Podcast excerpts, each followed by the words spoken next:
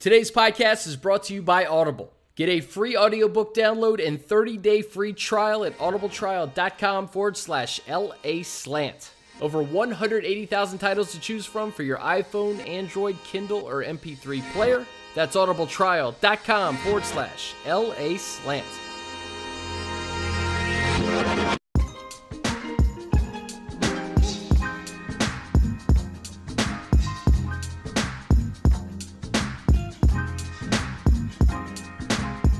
All right, it's my pleasure to welcome the Hall of Famer, Warren Moon, to the LA Slant podcast. You can follow him on Twitter at WMoon1.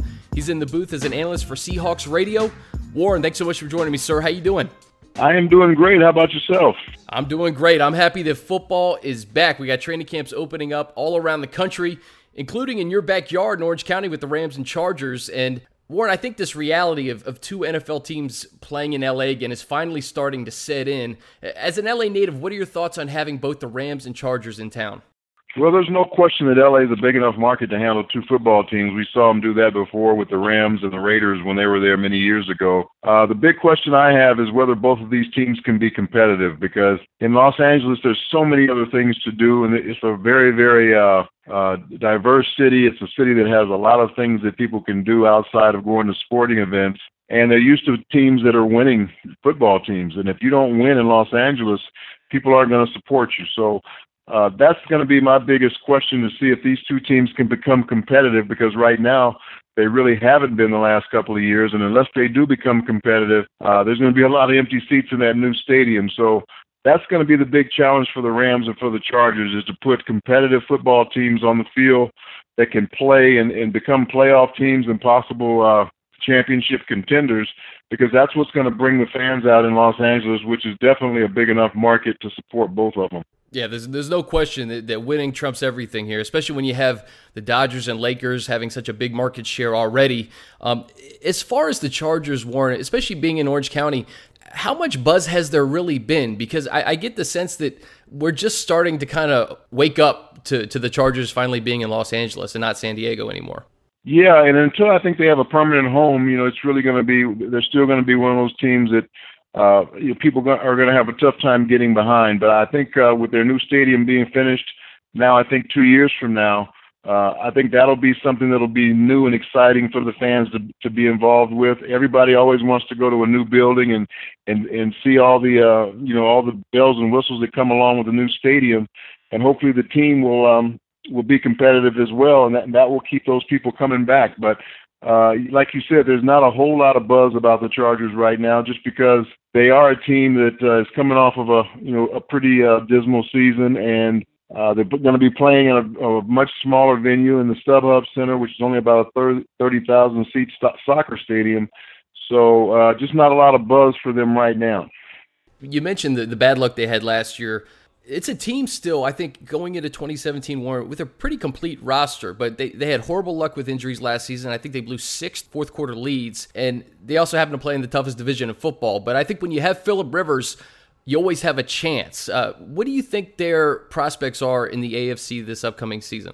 Well, they are a very good young football team, and like you said, they lost a lot of close games last year, and you turn some of those close ones around. Now all of a sudden you have you know four or five more wins on your on your schedule and makes your season look a lot better and possibly get you in the playoffs. But when you're in a division that has the Raiders and when you're in a division that has the Broncos and also the Chiefs, uh, it's going to be a very competitive division. So uh, they're going to have to do a much better job in the division. And of course, when they play outside of the division, they got to try and win some of those games too, because it's going to take 10, 11 games for a team out of the AFC West to get in the playoffs. And I think that's what San Diego has to look at doing if they if they want to get into the playoffs. But they do have a, a lot of good players. Like you said, they had a lot of uh, injuries last year that really hurt their football team. And their big first round draft pick this year, Mike Williams, uh, has been hurt already. He has a back problem, and there's a chance to miss the whole season. So that would be a big blow to them because they were expecting a lot of big things out of him uh, as a first round draft pick wide receiver. So we'll have to wait and see how that all plays out. But uh, they definitely have the makings of a good football team. They just got to make sure they win those games down the stretch, and, and that's the difference between having a great season and having a mediocre season is, is how you finish those type of football games out. Yep, and they have a new guy in charge in Anthony Lynn and, and a new defensive coordinator who I know you're familiar with from his time in Seattle and Gus Bradley. What is Gus going to bring to this defense, and, and how does the personnel that he has right now currently fit with what he likes to do? Well, I think the personnel fits really well, but I think he's a, a guy that's going to bring enthusiasm. He's going to bring a lot of excitement to that defense. They're going to be a defense that plays with a lot more energy. Uh, he's going to make you fly around to the football. Uh, he's going to put a defense out there that's going to be simple so the guys don't have to think a whole lot. That uh, they're going to get good at what this simple defense is, and it's going to be hard to beat you in it if you do the right things in that defense. And having a lot of uh, uh, younger players and having a lot of new players to this defense, uh, I think keeping it simple is the best way to get the players to play fast, and that's what Gus Bradley will bring to this defense. The same thing he brought to the Seattle Seahawks when he came there when Pete Carroll first came there. They became one of the top defenses in the league very quickly and it wasn't because they had outstanding personnel. They had a lot of young players, a lot of um, low round draft picks, but he really got those guys playing at a very high level, a very competitive level. And I think the talent that San Diego has on defense right now might even be better than the talent Seattle had at that particular time. So if he can do the same thing that he did with the Seattle defense, this can be a very, very special defense. No doubt, you got you got Bosa, you, lock in Melvin Ingram, and then you look at that secondary with Jason Verrett and Casey Hayward, who led the league in interceptions last year. Uh, on the offensive side of the ball, another guy you're familiar with from uh, from Seattle is Russell Okung, and, and, the Chargers had some protection problems, some run blocking problems last year. What do you think Russell's going to bring to this offense, and can he anchor this offensive line for the next several years? Yeah, I think that's what Philip Rivers needs because you know Philip is the guy that's going to sit in the pocket. He's going to stay there. He's not going to move around a whole lot, and you've got to have that left tackle spot solidified. And that's that's one spot that the uh, Chargers have not been solid at the last few years. So I think Russell will bring that to that position if he can stay healthy. And uh, he's done it at a very high level when he was with the Seahawks. He was an All-Pro player a couple of different years when he was there, and he just knows how to play the position. He's a professional and I think what he's going to also do is help the other younger players on that offensive line teach them how to win and how to play winning football because that's what he's used to. Yeah, you talk about some of those young guys that got in the in the in the draft, and, and Dan Feeney and Forrest Lamp, uh, kind of a new look line for the Chargers. Warren, I want to move over to the Rams now, and I think this season is all about finding out just who Jared Goff is. We didn't really get a full picture last year. He goes 0 7, but you know the offensive line was not good. The running game couldn't get going. Uh, his weapons on the outside were subpar. Uh, with Sean McVay and this new coaching staff coming in, what are your expectations for Goff in year two? Well, I'm hoping they'll instill confidence in him, and I, think uh, the situation he went through last year uh, was a pretty devastating situation for him as a young guy coming in. He got beat up uh, pretty good physically when he was in training camp and, and in the preseason last year. Started out the season not even dressing or on the active roster because of some of those injuries. And then once he did get a chance to play, like you said, the running game wasn't successful. The offensive line was was kind of in disarray, and, and he, again, he took a lot of beating, was was harassed a lot, and for a young quarterback, you need that running game uh, to kind of take some of the pressure off of you, and you, and you need some guys on the outside to make some plays for you, and he just didn't have that at his convenience. So hopefully, those things will be rectified this year. They'll be better up front. The running game will, will take a little bit of pressure off of him, and the guys on the outside will make some more plays for a young quarterback because that's what a young quarterback needs. He needs some guys to make some catches for him to get his confidence going. So uh, every pass doesn't seem like he has to be pinpointing everything that he throws. Sometimes those guys will make some you know, some leaping catches, some diving catches, and, and just uh, increase that confidence because when you get completions under your belt, it really helps your overall confidence. And you start to throw the ball with a little more rhythm and a little bit more pace. How difficult is it for a young quarterback to spend his rookie season digesting a specific playbook, and then in year two, you're having to learn an entirely different offense. I have to imagine that's just another added hoop for a young quarterback that that's not ideal. Yeah, it is. It's almost like starting over from scratch, and I'm not exactly sure, you know, how much uh, they're going to try and incorporate to what he's already done into their offense to make it a little bit easier on him, and then just kind of um, build off of that as, as they go along. Because I think that would be the best thing to do uh, for Jared is to, is to uh, you know, just just to give him some of the things he's already familiar with that he was comfortable with last year that he had success with incorporate that into your offensive terminology uh, for the new coaching staff, and then let him build off of those things as the uh, the preseason and the season goes along. I think that will really help his development because you don't want to start over from scratch with a young guy who who started to have a little bit of success at the end of the season, and you want to try and build off of that. Oh, there's no doubt about that. And, you know, it's also difficult when you don't have a surefire number one receiver. You alluded to, you know, I, and I mentioned too that the, the weapons on the outside were subpar last year. You bring in Cooper Kupp through the draft, Gerald Everett, the tight end, who uh, I think Sean McVay wants to use in kind of that Jordan Reed mold uh, from his time in Washington. You have vets like Tavon Austin and Robert Woods, but I, I have to imagine it's a little bit difficult when you don't have that surefire number one like like a Doug Baldwin Seattle and even San Francisco has a, a Pierre Garcon, Larry Fitzgerald in Arizona. How challenging will that be for Goff to kind of feel it out and find out who who's going going to emerge from that that crew? And it's kind of an unknown right now.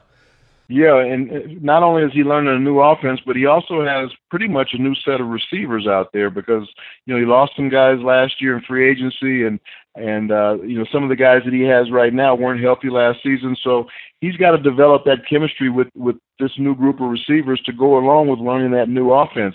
So it's going to be a learning proposition for everybody involved, and hopefully they've spent a lot of time together this off season during OTAs, during uh, mini camp and now going into the preseason to try and develop some of that chemistry. But it's really hard to do unless you're in a game type situation. That's where you start to really develop the confidence and that chemistry in those receivers in certain situations because you know everything they're going to do against certain coverages on different pass plays that you call. And until you experience that in game situations, uh, it's really an unknown right now. So that's something they're going to have to go through and go through very quickly in the preseason and really get a good feel for one another. So when they get into those tight situations during the regular season, uh, they have a lot of confidence in what they're going to be doing. Yeah, I know a lot of Rams fans are anxious to see what Goff can become. A lot of talk in, in t-shirt and shorts during OTAs, but now the training camp's getting going, preseason around the corner. I know fans are excited. Uh, Todd Gurley, a guy you've seen a lot over the past two seasons, Warren he averaged 2.7 yards per carry against the Seahawks last year. A completely different guy than what we saw his rookie season. Um, and I think he may be the key to everything for the Rams offensively in 2017. Do you see him bouncing back? What, who who is Todd Gurley? Is it the guy we saw year one or the guy we saw in year two? You know, I think Todd Gurley is still a great player. I think a lot of it has to do with the guys up front blocking for him, and a lot has to do with the trigger guy who's uh, who's behind the center that takes a lot of pressure off of the uh, running back, just like the running back can take pressure off of the quarterback. If you have a defense that does not uh, have a lot of confidence in what the quarterback can do, they're just going to kind of pile up around the line of scrimmage with eight man fronts and, and make it very, very difficult to run the football. Uh, but if you have a quarterback that's a threat, now your your coverages are going to be a little bit more uh, spread out. You're going to play a little bit more two high safeties. You're only going to have you know, seven guys in the box, and that makes it easier to run the football. So that's going to help Todd Gurley out a lot. If Jared Goff is good throwing the football, then it's going to open up the things in the running game and vice versa. Ward, I want to move. I want to move to your team, the Seahawks. Uh, they make the playoffs for the fifth consecutive season in 2016. We've heard a lot about Russell Wilson versus Richard Sherman, which seems kind of much ado about nothing. But uh, what are a few storylines from a Seahawks perspective that you're excited to see play out over the next several weeks? Well, I think the big thing for the Seahawks is uh, their offensive line. I think that's where the biggest questions were last year. A very, very young group, uh, a group that it, a lot of those guys had never started before in the NFL. The one guy who had started, Justin Britt, uh, ended up moving to center, so that was his first year playing center. So it was almost like you had four guys up front who had really never um, played in the National Football League as far as starting as a unit. Uh, two of those guys were rookies, so they're going to be better this year up front just because of the experience that they had last year. You know, the learning curve going from from year one to year two is huge. Uh, you learn so much more from that first year to your second year. I could already see the confidence in that group in the off season and you know during the mini camps and that that they they're so much more sure of what they're doing because they've been through it once already. Their communication so much better, and they're a very very talented group. So that's one place we have to improve is that offensive line. Russell, because a lot of the year last year he was banged up. Our running game was banged up last year. We didn't run the ball as well as we wanted to. Now having a healthy uh, Thomas Rawls back this year is going to be uh, good for us. Uh, we bring in Eddie Lacy from the Green Bay Packers. If he's healthy, Uh, he's a guy that's been very productive in this league. And then CJ Prosise, our third round draft pick last year, showed a lot of flashes of brilliance. He got hurt late in the season, and uh, he's a guy that they're counting on a lot for too, especially in the passing game. So on the offensive side of the ball, we have to run the ball better to become a more balanced football team because we can throw the football pretty good now with Doug Baldwin, like you talked about earlier. Uh, Jimmy Graham is still there. Jerome Kearse is still there. So there's a lot of, I mean, Jermaine Kearse. So there's still a lot of good, talented players on on that offensive side of the football. But we've got to run it, and it starts with the running game with Pete Carroll. On the defensive side, it's, it's who's going to play that right corner spot uh, in that Legion of Boom because we lost DeShawn Shead to a, a late season uh, knee injury last year, so he won't be available probably till halfway through the season. We have a lot of young guys that uh, we either had on the football team last year or we drafted. So one of those guys is going to come out of that pack and probably have to start as a very young player at that right side corner. Yeah, you talk about that Legion of Boom, and you know the, original members and Earl Thomas and Chancellor and Richard Sherman. Earl Thomas went down in Week 13, and that that defense just did not look the same. It sounds like he's going to be ready to go to start training camp. So the depth behind those three guys, it, that seems to be a, a pretty big question mark on the defensive side of the football. You know, I think that's one of the places we're going to be really strong this year is our depth in our secondary because, like I said, we drafted some very young players uh, that we think are going to be very good players. One kid by the name of Shaquill Griffin, uh, he's going to be a rookie out of Central Florida. I think he has a chance to start at that right cornerback spot. Uh, we have Bradley McDougald, who we brought in as a free safety, who has five years' experience in the league. Uh, so just a lot of guys. Uh, another kid by the name of Tedric Thompson. Uh, he looked really, really good in the off season. A rookie from Colorado, and and I can go on and on with all the guys that that they brought in that they think are going to be very good. Uh, Neiko Thorpe was another guy who has a chance to maybe start on that right side, and also uh, DeAndre Elliott. So there, there's a lot of players that they feel like they're going to have really good depth in that secondary to go along with those starters who have been there for a long time. But the big question is who's going to be that right starting corner to start the season off until DeShawn Shead is healthy. I want to go back to CJ Prosise real quick, Warren he had that two week stretch where he was unbelievable. And I think it was kind of in coordination when they cut Christine Michael because I think the Seahawks were expecting Prosise to really help carry them down the stretch. And there's so much made about Rawls versus Lacy. How much work do you think Prosise is going to get? I know you mentioned him catching balls out of the backfield. Uh, what are we going to see with him this year? Because I think just that, that small sample size we saw in 2016 was so exciting. Yeah, he was an exciting player. He had a 75 yard run for a touchdown in one game. He had a really good game against New England when we beat them uh, up in New England, and then he gets hurt, and uh, you know, we lose him for the rest of the season. But he was a big part of what the Seahawks wanted to do going into the season last year, and he ended up getting hurt in training camp, and uh, I think it was four or five weeks into the season before he was finally healthy. But he can do so many different things out of the backfield. We found out he's a better runner in in first and second down than they thought we knew coming in he was uh, going to be a very good pass receiver just because he was a, a pass receiver at Notre Dame before he got moved to running back. And they wanted to use him a lot in different passing situations where they could split him out wide, they could put him in the slot, they could throw it to him out of the backfield. So a lot of different things they wanted to do with him, they had to scratch because he did get hurt. So they still want a lot of those things uh, in the offense going into this year with a healthy CJ. So they're going to use him a lot of different ways, uh, not only on on passing situations, but on first down and second down as well to go along with uh, Eddie Lacy and also Thomas Rawls. So it's going to be a running back by committee. They're going to try and keep all those guys as fresh and as healthy as they possibly can and just give you a lot of different looks in a lot of different formation and uh, personnel groupings. Yeah, it makes it makes sense, and I really do think Prosise is is being slept on a little bit this year. I think he could be a really a, a big X factor for that Seahawks offense. Uh, all right, well, I want to get you out here on this. The, the Seahawks have been the class of the NFC West for the last several seasons. Cardinals are certainly in the mix this season. I like their roster. Then you've got two young teams with young coaches with the Rams and 49ers. How do you see this division playing out in 2017? Well, I still think it's going to come down to the uh, the, the Seattle Seahawks and the uh, the Arizona Cardinals, and I think one one big reason is quarterback play. I think they have the two best quarterbacks in the uh, division. You know, San Francisco still hasn't figured out who their starter is going to be. Uh, Jared Goff is still trying to find his way, and if you don't have a great quarterback in this league, uh, today, it's going to be very tough to win games consistently. I think all the teams in this division are going to be very, very good just because they can all play defense. Uh, they're all very, very talented, but the quarterback position is the position that's uh, going to, I think, separate you know the top teams in this division like it did last year. And uh, if Carson Palmer can hold up the whole season, Arizona is going to be a team to reckon with. Uh, and if, if Russell Wilson is healthy all year, the same way with the Seahawks because of everything else they bring to the table. So it's going to come down to those two teams, I think, uh, unless something tragic happens to one of those two quarterbacks. And, and I think that's the way it's going to be in most divisions that have strong quarterback play. Those are the teams that are going to be the most favorite. It's going to be a lot of fun. The Rams travel to Seattle in week five, and the Seahawks will be down at the Coliseum late in the year in week 15. Uh, he's Warren Moon. You can follow him on Twitter at WMoon1. Warren, I can't thank you enough for your time and uh, look forward to seeing you at the Rams game later this year.